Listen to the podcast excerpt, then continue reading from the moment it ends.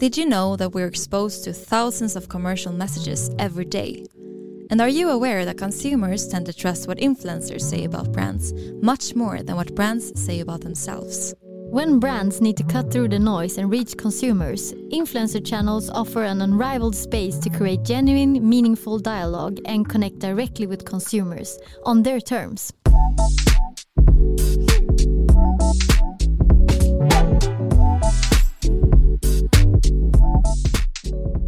Welcome to Influencer Marketing Talks, a podcast brought to you by Cure Media, a leading influencer marketing company for fashion brands. This is your weekly podcast to understand more about influencer marketing and why it's such a powerful channel when it comes to building trust in your target group. Every Wednesday, we'll cover topics such as how to build a successful influencer marketing strategy, how to measure the effects, the role of influencer marketing in the overall media mix, and of course, the latest trends and insights on what's up in the influencer marketing and social media sphere. And we know you're busy, so every episode is right around 15 minutes. Perfect to tune into on your morning walk, during your morning routine, or on your way to and from work. Join us and our expert guests to stay up to date and take your marketing strategy to the next level with influencer marketing, the world's fastest growing marketing method. I'm Sanna Ödmark. And I'm Frida Ekholm. And this is Influencer Marketing Talks.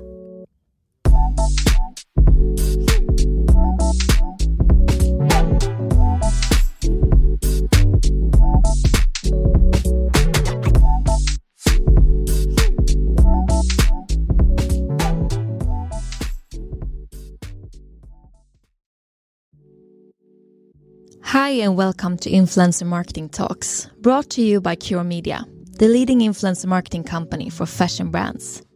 I'm Sanna Ödmark, and I'm the head of marketing at Cure Media. In this week's episode, I talked to Jonas Colliander, who is associate professor at the Center for Retailing at Stockholm School of Economics. We'll talk about influencer marketing from a scientific perspective, and we'll go back to the roots of consumption and influence. What factors drive us to make purchase decisions and how do we choose which messages we listen to? Jonas will also walk us through the evolution of influence marketing and explain how brands can use this marketing channel to cut through the noise.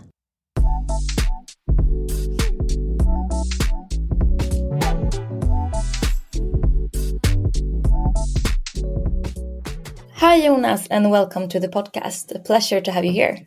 Thank you very much. Pleasure to be here. Can you tell us a little bit about yourself and uh, your research? Yeah, um, asking a researcher about his research that might take a little while, but I'll try to keep it uh, try to keep it snappy. Um, my name is Jonas Colliander. I'm a, I'm an associate professor at the Stockholm School of Economics, where I'm at currently at the uh, Center for Retailing, uh, and I, my research is mainly about uh, social media communications and how consumers are affected by social media communications. Uh, started off by talking mostly about sort of commercial uh, so social media communication, social media ads, social media advertising, but I've broadened my scope since, and now I'm uh, sort of interested in, in lots of things, sort of disinformation, how that in social media and so on, how that affects people. But my main interest is still with with sort of commercial uh, communications, how how consumers are affected by it. Interesting. And how come that you decided to research on these topics? Um, I was I was I was working when before I, I when I quit school. I was started working for a while uh, for an internet company but way back when it was 2005, uh, we worked with with uh, sort of uh, websites, created websites, and worked with with Google Ads and things like that. And then struck me sort of how how uh, how uh, how big and how how much effect this digital digital influence has on on people. And that's when it really started to grow. And then my my advisor, my at the time my supervisor Mikael Dahlén, helped me sort of narrow my scope down to to uh, social media, which he said would be the next next big field in, in communications research. And and as usual, he was right. So I I went for that field. Yeah, he was certainly right that social media was coming big. It was not a what do you say in Swedish? A, uh, a fly. yeah, exactly. It wasn't a it wasn't a fluke. Exactly. Fluke. Exactly. I'm not sure even that's the right word in English, but I'm sure our our listeners will forgive us for the Swinglish. I think they know what we mean. Yeah.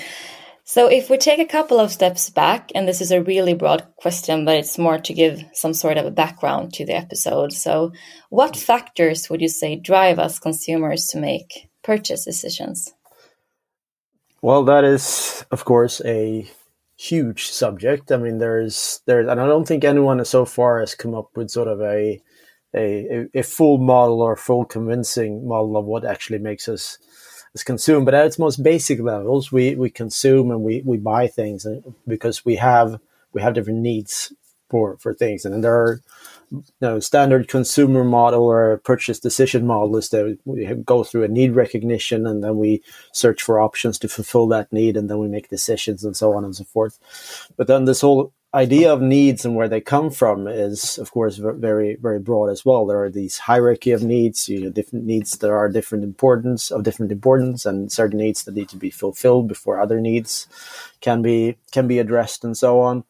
But one of the interesting factors when when you talk about sort of where where this come from, I think, is this whole and one that's been sort of under researched, I think, almost is this whole divide between sort of the cognitive ways of thinking, sort of your cognitive reasoning and the and, and the cognitive needs that, that arise and sort of the emotional background to certain needs and, and the emotions yeah. Our our need to satisfy our, our emotions which we tend to think as researchers that that we are very very logical and very cognitive when we when we when we think about things but but very often we are driven by our emotions, our need to satisfy emotional needs for for inclusion and status and all these things that that uh, yeah. that drive us. And that I think is is one of the strongest drivers behind these this this consumption. If we just consume to to uh, to survive and to to get food and basic necessities and so on wouldn't buy as much as we do so i think this emotional aspect of things is is certainly very strong and that's where most yeah. or many of our decisions come from this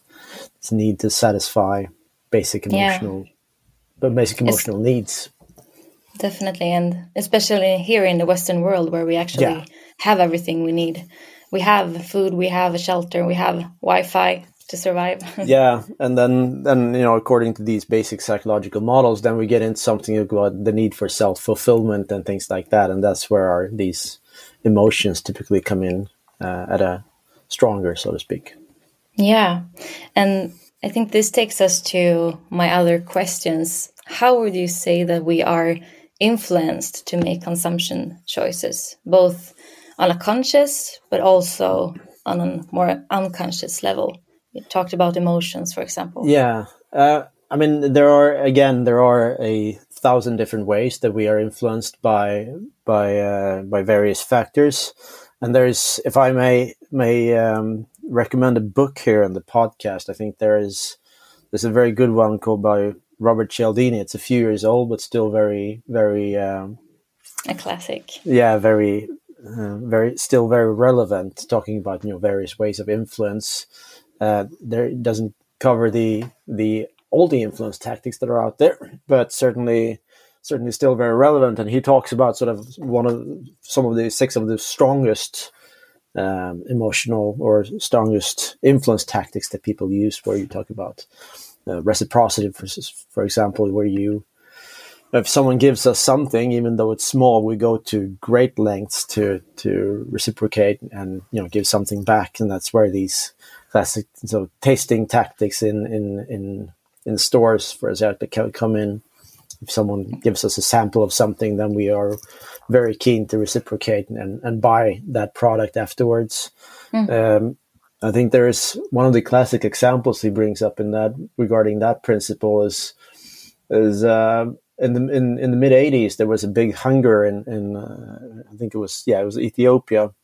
And in the midst of that big hunger disaster that they had, they still found uh, you know lots of money to donate to Mexico at that time uh, because Mexico had a, a, big earthquake in the mid 80s and people were sort of wondering why is this country stricken by famine sort of donate money. They should they need the money. Yeah. but it turns out that the the whole thing was because you know 50 years earlier when when uh, Ethiopia was at war, then Mexico had supported them, and that 50 years later, that sort of still stuck with the with the Ethiopian government. So they, even though they were in the midst of a famine, they donated money to mm. Mexico, um, which goes to show how strong that sort of um, that sort of uh, mechanism is. I think there's a subway station in Mexico City now named Ethiopia because of that oh, that yeah. incident. It became famous, and there are lots of other these principles that are common play. But you know, for today's topics, I think some of Cialdini mentions is uh, a couple of things that are relevant. Um, seeing how we're uh, sort of my research area and what we're here to talk about is is that you're very you're very I mean we're very social beings, so we're very uh, um, this the idea of, of us doing something for people we like sort of liking is one of the strongest um, strongest principles of, of influence yeah. saying that we're very, very if we like someone as human beings then we go to great lengths to to sort of please that person and, and try to be try to be um, try to well when it comes to consumption then of course that we we tend to we're prone to buy from people that we like mm. and also one of the other strongest um, influence tactics that that um, that we know of is this whole idea of social proof that we we do as other people do because we take that as a signal of what's what's acceptable in the group and acceptable behavior particularly when we are when we are sort of uncertain, unsure of how to behave, then we take the behaviors of others as, as a cue for how we are supposed to behave ourselves. Yeah. Uh, and that's why we see these, these sort of group thinking mechanisms that we, or group thinking episodes that we read a lot about these days. Yeah. But there are, of course, a thousand other principles, but I think that if anyone's interested in influence and how people are influenced to buy things, then that book would be a great place to start because then you learn a lot about the human psyche. Definitely, I I read it many years ago, but as you yeah. say, you can go back to it because it's. I think it was still relevant. Yeah, I think it was written in the '80s originally. It's been updated since, and I yeah. think there's you're now on the 10th edition or whatever. But but it's uh, still very relevant. It's like a good wine; it gets better exactly. by the years. Speaking of how many messages the Western consumer is exposed to. I know you said in another setting, like we are exposed to around 3,000 commercial messages every day. Uh, and this is, yeah. of course, really hard for companies to break through this advertising clutter and to make an impact.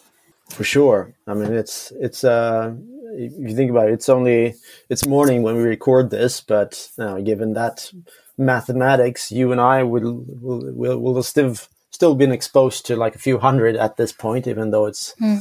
it's only it's only morning. So I'm you know how many of those do we remember? Not not so many. No, mm. and luckily, that goes to, yeah, luckily, and, we, and it's designed that way. Our, our mind isn't isn't um, made or designed to to cope to handle all every impression that we get then we wouldn't be able to function. So it's an expert in sort of filtering out unnecessary information. Um, yeah. You know, sadly for brands, brand logos and brand information and, and advertising and things like that, it, that for most people belong into that unnecessary uh, category. So we we tend to yeah. filter a lot of it out. Definitely, our mind is mm-hmm. full with other things. Yeah. And before, if we look back a couple of years ago, it was all about location, location, location. But yeah. in today's marketing landscape, more and more brands are entering the digital scene and social media. Yeah. And since everyone is at the same space, how would you say, how can brands cut through this noise, all these thousands of messages, and actually create an impact on consumers? Well, I mean, what I've um, what I've been researching and talking about for, for a number of years, and it's is one of, I mean, relating to, to social proof and, and the influence of others, which I which I mentioned earlier, is this the the the strength and the and the importance of other people that are that are sort of in your in your in your personal sphere and their recommendations and their impact on your consumption behaviors. And as we as we are subjected to more and more you know, external uh, images of brands and communications, we sort of we shut a lot of it out, as we said, and then we rely. We have always relied a lot on on um, on the advice of others. I think even back in the 40s and 50s when this re- communications research started, I think they found that you know 70 80 percent of all of all purchases are somehow influenced by people around you, their recommendations, their advice, and so on and so forth. Yeah. Um, and that's still still a, factor, I would say, uh, or it's still is still the case that we are uh, we are influenced by others to a large extent when we when we buy things. The difference now is, of course, that um, our our sphere of influence, our, our the people that we take advice from, has grown from our friends, immediate family, to sort of a, a digital uh, the digital realm as well. So we're now taking advice. People close to us can be doesn't have to be in your in your house or in, at your workplace. They can be hundreds of miles away and communicate with you digitally. And that's we've seen. I mean, the growth of of, of word of mouth marketing and influencer marketing has been a testament to that. I mean, it's a very effective way of cutting through this clutter is to to go through through people you know and people you were influenced by, uh, both online and but also uh, offline still important. Yeah. But online has certainly grown. Definitely.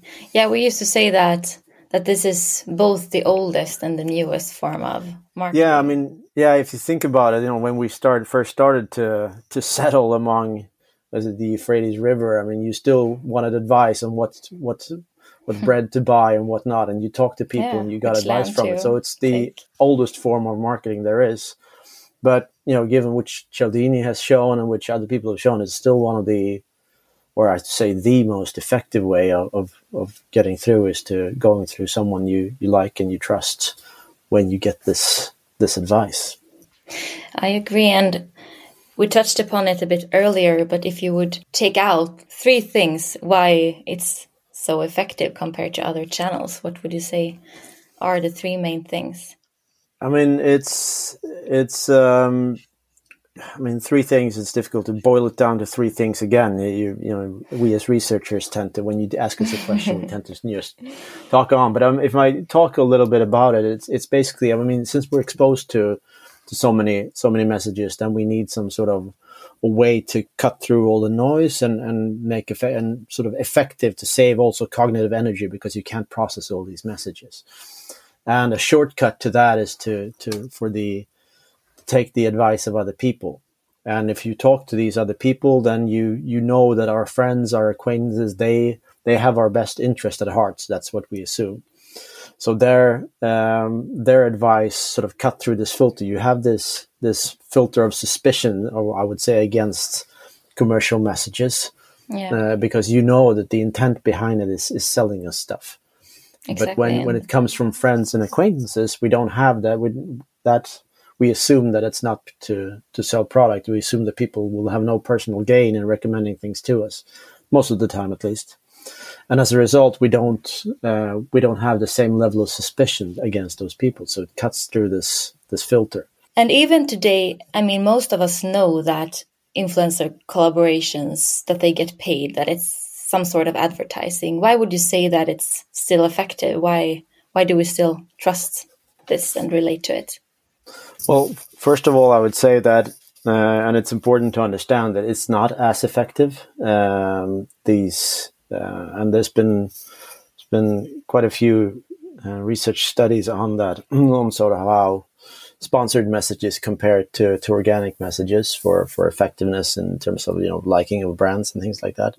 And it, it typically in research we have something, or in psychology they refer to something called persuasion knowledge which is basically the the knowledge of, of persuasion that's being activated uh, once we're exposed to commercial messages. Then we sort of we know that that we're someone is trying to convince us to buy something, and that are then certain tactics and, and knowledges are being activated for how to resist and how to, to counter those kind of messages. But um, still, it's it's um, you know still some of it it cuts through, and uh, I think there are there are some interesting um, interesting explanations for it. I mean, there are you can there are psychological research that says basically that uh, we uh, for a lot of us, especially for people that we like and trust, uh, there are we tend to over underestimate you know situational factors and and, and overestimate personal disposition, meaning that even though we know something is sponsored, we tend to think that um, people still people still like it a little bit. We know they get paid, but you know mm. they wouldn't do this unless they actually liked it a little bit anyway. Right. Which goes to show that I mean for for the importance of, of matching. If we talk about you know distinct tactics here, the importance of actually matching you know, influencers and spokesperson with with the brand to make it a, a, decent match. If it's too weird the connection, then then it's difficult to to sort of get that that effect of, of that mechanism. But but people tend to to underestimate to an extent the fact that people are getting paid and, and overestimate you know personal liking personal dispositions for this mm. but um, there's still this element of of uh, of you know that you're getting paid but you still typically mm. get an effect of these messages. Yeah, but I think it's very interesting that you highlight this because a couple of years ago it was, I think, much easier to succeed with this channel because now we're more skeptical and we have seen seen it a couple of years and yeah. we are critical consumers in order to succeed you need to have a much more sophisticated approach and uh, more I mean, profound strategy yeah, exactly, and you need to be be very clear and be aware of all these these you know factors that influence because now people tend to assume even I mean we've seen in in the research people tend to assume that even organic posts that are not you know marked sponsorship somewhere people assume that a lot of that is also sponsored and not and not marked properly as, as sponsored content so there's a growing amount of suspicion that you know everything is being sponsored and everything is being being um, is sort of um, commercial in nature, yeah. um, to an extent that we see. I'm not sure uh, how much you see that, but but I've seen we've done some research on people influencers actually writing that you know this is not sponsored content. They yeah. have to add those kind of disclaimers to to some of the content as well. It's like, please note this is not sponsored. This is my own personal opinion. Yeah. Uh, so I mean, so there's this this element, and that's that's an is an issue for for a lot of people in in that business but there's so much psychology at play here and so much as you say a few years ago was easier because people weren't aware of these how much money was in this kind of marketing but now as as you know media is picking up on it and there's been these yeah more actors these, out there yeah exactly so then now it's uh, it's you need to be to be more professional and be more aware of how to to match match influencer and brand and how to, to so that this credibility is there, which is is you know, key for how to for creating effective content.